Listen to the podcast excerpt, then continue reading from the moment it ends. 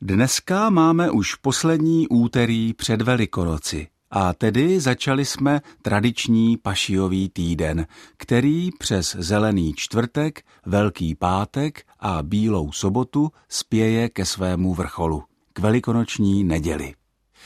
O jménech dní pašijového týdne jsme v našich okénkách mluvili už v uplynulých letech. Nejzajímavější z toho všeho asi je, že Zelený čtvrtek dostal své české jméno asi nedopatřením. Totiž překladem již zkomoleného německého pojmenování tohoto dne. V Němčině se tento den jmenoval Greinen Donnerstag, což znamená doslova plačtivý čtvrtek.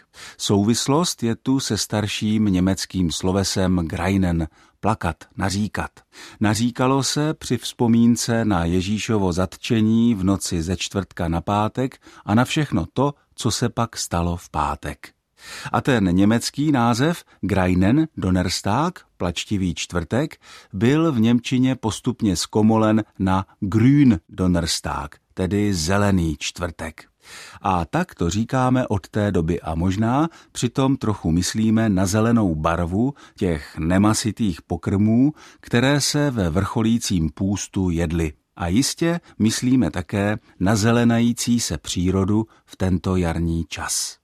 Ale ještě jsme si nikdy neříkali, jaké tradiční pojmenování má právě třeba to dnešní předvelikonoční úterý. Dnešní den nazývali naši předkové šedivé úterý. Motivem tohoto pojmenování je nejspíš uklízení, předvelikonoční gruntování, kdy se v jarním slunci vymetali všelijaké ty šedivé pavučiny a prach z koutů a člověk se divil, co se v těch koutech za tu dobu, při nejmenším od Vánoc, kdy se uklízelo naposledy, usadilo. Když byla našedivé úterý vymetena všechna špína z domu, vrhli se naši předkové na spalinové cesty v baráku, jak bychom řekli dnes. Šlo o to vymést komín, zbavit se sazí, které mohly snadno začít hořet a způsobit požár.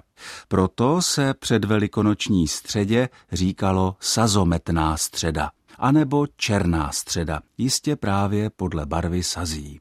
Vyskytoval se i název třetí, a sice škaredá středa, což bylo jméno, které bylo narážkou na škaredý, zlý úmysl muže jménem Jidáš, který Ježíše zradil a ještě si za to nechal zaplatit. Škaredá středa se ovšem zároveň říkalo i poslední středě před začátkem předvelikonočního půstu, tedy té popeleční středě, která byla letos 22. února. A Bílá sobota, ta je bílou, zřejmě s odkazem na bílá roucha čerstvě pokřtěných lidí. Křtít před velikonocemi bylo dost obvyklé.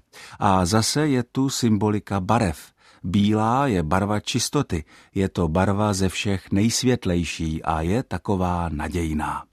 Jak je vidět, měli poslední dny před Velikonocemi svoje velká témata, jednak duchovní, jednak i velmi prozaická.